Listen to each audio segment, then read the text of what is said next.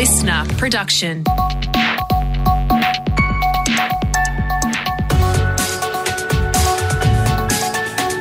Australia Today's morning agenda. Good morning. Thanks for your company. I'm Talissa Bazaz, filling in for Natasha Belling. Let's check what's making headlines this Wednesday, the 6th of April. Starting with the latest on the situation in Ukraine, the country's president is warning Russia wants to turn his people into silent slaves. Fresh allegations of atrocities by occupying troops have emerged as more images show hundreds of civilians were tortured and killed by Russian forces in the city of Bucha. President Volodymyr Zelensky has addressed the UN Security Council overnight with the help of a translator. The massacre in our city of Bucha is only one, unfortunately, only one of many examples of what the occupiers have been doing on our land for the past 41 days. And there are many more cities similar places where the world will, has yet to learn the full truth. Meantime, the UK Prime Minister has addressed Russians in both their native tongue and in English, condemning the shocking and sickening situation in Ukraine. Boris Johnson telling Russians about the devastating massacres they may not have heard about yet and urging them to find and share the truth. The reports are so shocking and so sickening. It's no wonder your government is seeking to hide them from you. Your president knows that if you could see what was happening, you would not support his war. Those responsible will be held to account, and history will remember who looked the other way. It comes as Australia says it will support an investigation into war crimes committed by Russia. Two Australian experts will be offered to join the International Criminal Court. Back home, Australia is about to start building its own long range missiles, which can strike a target of more than 2,000 kilometres away and travel up to five times the speed of sound. Australia will work with the US and UK on the project, which includes new missile defence systems and radars to take out enemy missiles as well. It comes as tensions continue to heat up in the Indo Pacific. Here is defence expert Ian McPhedran speaking with Channel 10. The only people talking about war with China are Peter Dutton and a couple of his mates. I mean, you know, at the end of the day, China has the right um, to project power and the right to build its military. And hopefully, you know, we can get China to, uh, to back off. Meantime, the Prime Minister has gotten the all clear to call the federal election, but it looks like we'll be waiting until Sunday to find out when we're heading to the polls. The mudslinging continues, Scott Morrison remaining adamant the public can trust him, despite the continuing allegations on his character. He's told the ABC there's always going to be criticism. Now, I find in these situations when people have an axe to grind, particularly on the eve of election, you know, that, that is what happens in politics. But, but the facts tell a different story about what we've done. Queensland's COVID walls are continuing to come down, with unvaccinated patrons said to be able to return to public venues from next Thursday. The scrapping of the vaccine mandate is being welcomed by retailers and hospitality businesses who are hoping for a much needed economic boost over the Easter and Anzac long weekends.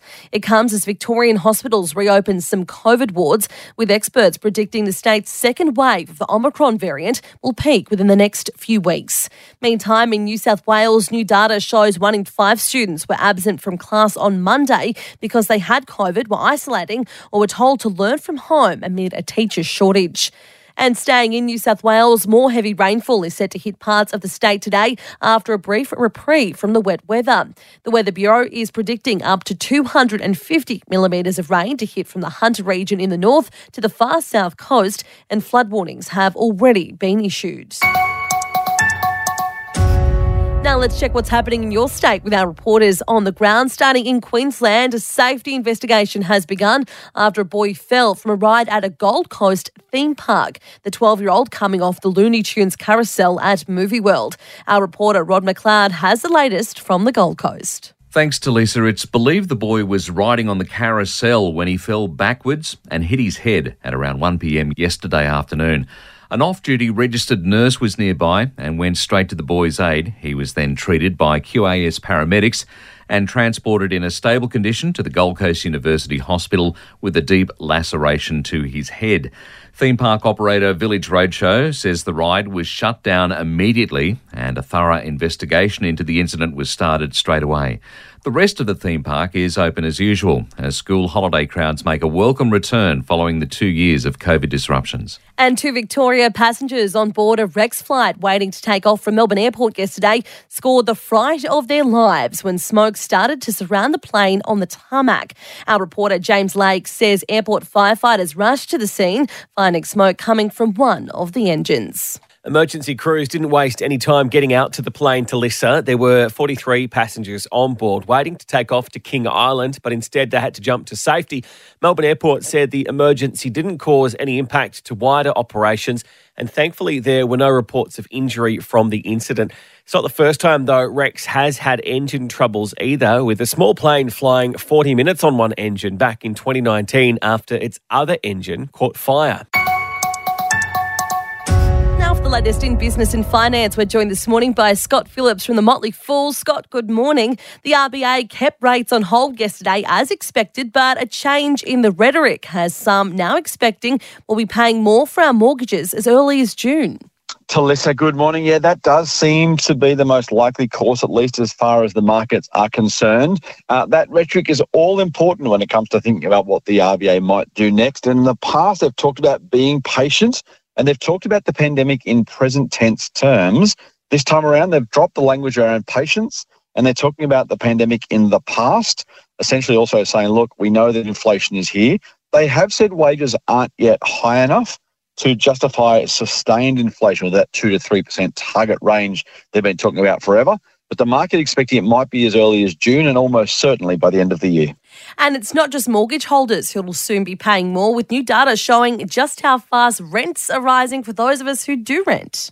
Yeah, some really tough numbers for renters as well. So, some data from CoreLogic suggests over the past 12 months, rents in metropolitan areas have gone up by 6%, and in the regions, by as much as 10.5% as the housing supply crisis continues to bite. Now, this, of course, precedes interest rate increases. So, once those rates go up, it's probable that increased costs will at least well, the landlords will at least try and pass it on to tenants anyway. Uh, and we will potentially see more pressure, not only for those paying a mortgage, but those paying to rent in the houses they live in as well. And the news for Star Entertainment keeps getting worse with an inquiry hearing evidence of fake letters being given to banks and paperwork probably being shredded. Not good, Scott.